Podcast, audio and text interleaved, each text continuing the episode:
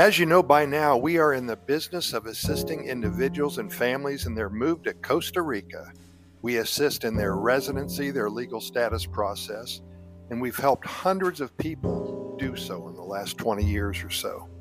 One of the first questions that is asked by our clients who have children, they say, "Tell me about the educational opportunities in Costa Rica for my kids." That's really one of the main things they care about. Costa Rica offers various types of schools for expats with children of school age. A couple of the main options, public schools. Well, public schools in Costa Rica are funded by the government, and they offer education free of charge. They follow the national curriculum and are primary, primarily, I should say, taught in Spanish, while public schools can provide an immersive experience for children to learn the local language and culture. They may have limited resources and class sizes can be very large. We have the private bilingual schools. These are popular among expat families as they offer education in both Spanish and in English. These schools often follow an international curriculum or a combination of local and international standards. Private bilingual schools usually have smaller class sizes, better facilities, and more extracurricular activities. However, they can be much more expensive compared to public schools. And of course, the international schools. We have several international schools that cater specifically to expat communities. These schools offer education in multiple languages, including English, Spanish, sometimes other languages like French or German. International schools often follow an internationally recognized curriculum, such as the International Baccalaureate or the American curriculum. They provide a multicultural environment and are known for their high academic standards. International schools tend to be the most expensive option. And then there's Montessori schools. Montessori schools are based on the educational philosophy developed by Maria Montessori. Be sure to Google that. They focus on child-centered learning and provide a hands-on, individualized approach to education. Montessori schools are available in Costa Rica, can be a perfect choice for parents seeking an alternative to traditional educational methods. When choosing a school for your children, it's important to consider factors such as location, curriculum, language of instruction, cost, extracurricular activities, and the overall school culture.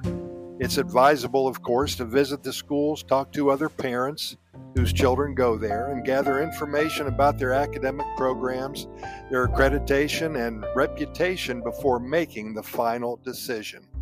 Costa Rica does have some of the best schools and higher education institutions in Latin America.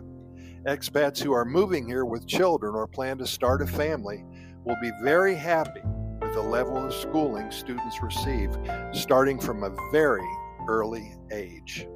As a foreigner, one question that always comes up when searching for a school is whether your child should attend a public, private, or international institution. Well, we just went through that, but if your child right now is proficient in Spanish, and some expats' children are, you will have the option to choose between all three.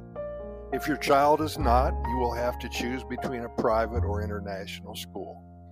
Luckily, the quality of education between all schools remains relatively the same. Benefits to a private or international school include smaller class sizes, greater extracurricular activities, and leniency on whether you have Costa Rican residency or not. Now, let's talk a little bit about the education system in Costa Rica. It's one of high quality and cons- consistently ranks in the top twentieth percentile around the world. Imagine that. After a brief civil war, the government of Costa Rica abolished the military here. I believe that was in nineteen forty-nine. Since that time, the money used to fund the army has instead gone to education. Here's a few facts to ponder. The Costa Rican population has a nearly ninety-eight percent literacy rate. Now, I have heard ninety-seven, ninety-nine, almost one hundred. But the bottom line is the literacy rate is off the charts incredible. Public school students must wear uniforms to prevent disparity among the wealth differences. And that's very important to a lot of people. The country's school system is considered the best in Latin America. Now, what are the school systems like in Costa Rica?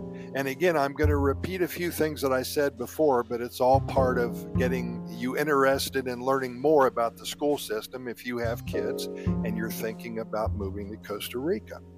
And as an expat moving here with children or expecting kids, it's important to know what the education system is like in this country. Moving to a new school, of course, even if in the same home country that you're in now, it can be a very hard transition for a child, especially the older they get. If you're concerned about how to choose the right institution, contact Internations, Internations, I should say, and ask about their school search services. They help expat families find schools with the right curriculum for their child, and they advise on the necessary steps such as gathering previous, previous transcripts and school visits. Expats from Europe and North America may, may be a bit surprised to learn what the school year is like in Costa Rica. The academic year in this country runs from February to November or December. The first semester starts in the second or third week of February. This semester ends in the third or fourth week of June. The second semester picks up in the third or fourth week of July and goes until the end of November, beginning of December. Private schools will often finish one or two weeks earlier than public schools. Let's talk a little bit about the school levels and the age of your children. The school system is divided into three levels: preschool, primary school, and secondary school. Preschool and primary school are mandatory. The school year students age, the first grade is from six to seven, second grade ages seven to eight, third grade eight to nine, fourth grade nine to ten, fifth grade ten to eleven, and sixth grade ages eleven to twelve. The secondary school is broken up. The seventh year is twelve to thirteen, eighth year is ages thirteen and fourteen, ninth year is ages fourteen and fifteen, tenth year fifteen and sixteen, eleventh year sixteen and seventeen, and twelfth year ages seventeen and eighteen. Schools in Costa Rica run on two cycles, the morning and the afternoon. Students on the morning cycle will begin at seven o'clock and end their day around one p.m. Students on the afternoon cycle will start about one o'clock in the afternoon and end at six o'clock. And again, this varies from school to school, but this is about where it is. Schools will typically have alternating schedules with students attending the morning cycle for half of the week and the afternoon cycle for the other half. These alternate cycles help keep class sizes small, which helps protect the infrastructure from wear and tear and lessens the stress on the overall educational system. The main differences between public and private schools, as in many countries, one of the main differences is cost. Public schools in the country are free. Families only need to buy materials such as school supplies, books, and uniforms. For families that cannot afford these items, the government actually provides scholarships to help with the cost. Private schools are not free, and the government does not offer scholarships to help subsidize the cost. And those schools, they vary in price from school to school. Both public and private schools must meet certain education standards set by the Ministerio de Educación, the Ministry of Education. However, students at a private school can expect more emphasis and instruction on the, in the English language. Students also attend school at the same time rather than the alternating morning and afternoon cycles found in public schools. And class sizes will be smaller, around twenty to twenty-five, rather than the forty to forty-five in public schools. The requirements to enroll in public school, well, your child will need to prove some proficiency in Spanish. If your child is of preschool age, this may not be as necessary because they do learn quickly when they're young. You will also need to provide the following: a transcript from your child's previous school, proof of Costa Rican residency for the child and the parents, and valid proof of I D from the parents. And if you have begun your residency process but have not yet received it, it may still be possible to enroll your child in a public school. I want to talk a little bit about the requirements to enroll in a private school, and then we'll talk a little bit about homeschooling, and then we'll be done. Like a public school, private institutions will also require your child's most recent academic transcripts. Depending on the school that you choose, you may not have to prove your child's proficiency in Spanish, and they may be more lenient with your residency status. You will, however, still need to show a valid form of I D, of course, as well as proof of an address in this country.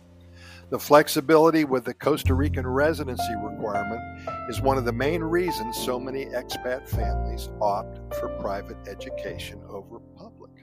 And then homeschooling. I'll just touch on this just for a minute. Homeschooling is very popular within expat communities and traveling families due to the flexibility it affords them. Whenever you have moved to a new country or passing through, homeschooling your children gives you options that traditional schooling, whether public or private, does not. And if you find yourself in a country such as Costa Rica, where the local people primarily speak a language other than English, you may find it much easier and less expensive to put in the educational groundwork yourself. And there are some parameters and benefits of homeschooling, which we're really not going to get into right now. But it's fair to say that while homeschooling may not be the ideal solution for every expat family, it's a good option. The benefits of a broad and balanced education will certainly outweigh the more restrictive confines of the public school system for many families. And those who opt to stay in Costa Rica long-term can still send their children to high schools and universities at a, as a, at a later date, I should say, since each establishment requ- requires entry examinations to be taken before admission, rather than having to show proof of school-based qualifications. So again, this is just the schooling situation in a nutshell. There's so much more to learn. If you would like some more information about specific uh, schools, reach out to us at Costa Rica Good News at gmail dot com. And also, if you're considering a move here and thinking about residency, I'd like you to go to Costa Rica Good News Report dot com. That's our website, and on the top right-hand side, you're going to see a link to our residency website. That's Costa Rica Immigration and Moving Experts dot com. Again, we've been in the business for over twenty years now, and we're very confident that we can help you and your family move to Costa Rica and obtain your cédula. With that, we thank you very much for listening. Pura Vida. See you tomorrow.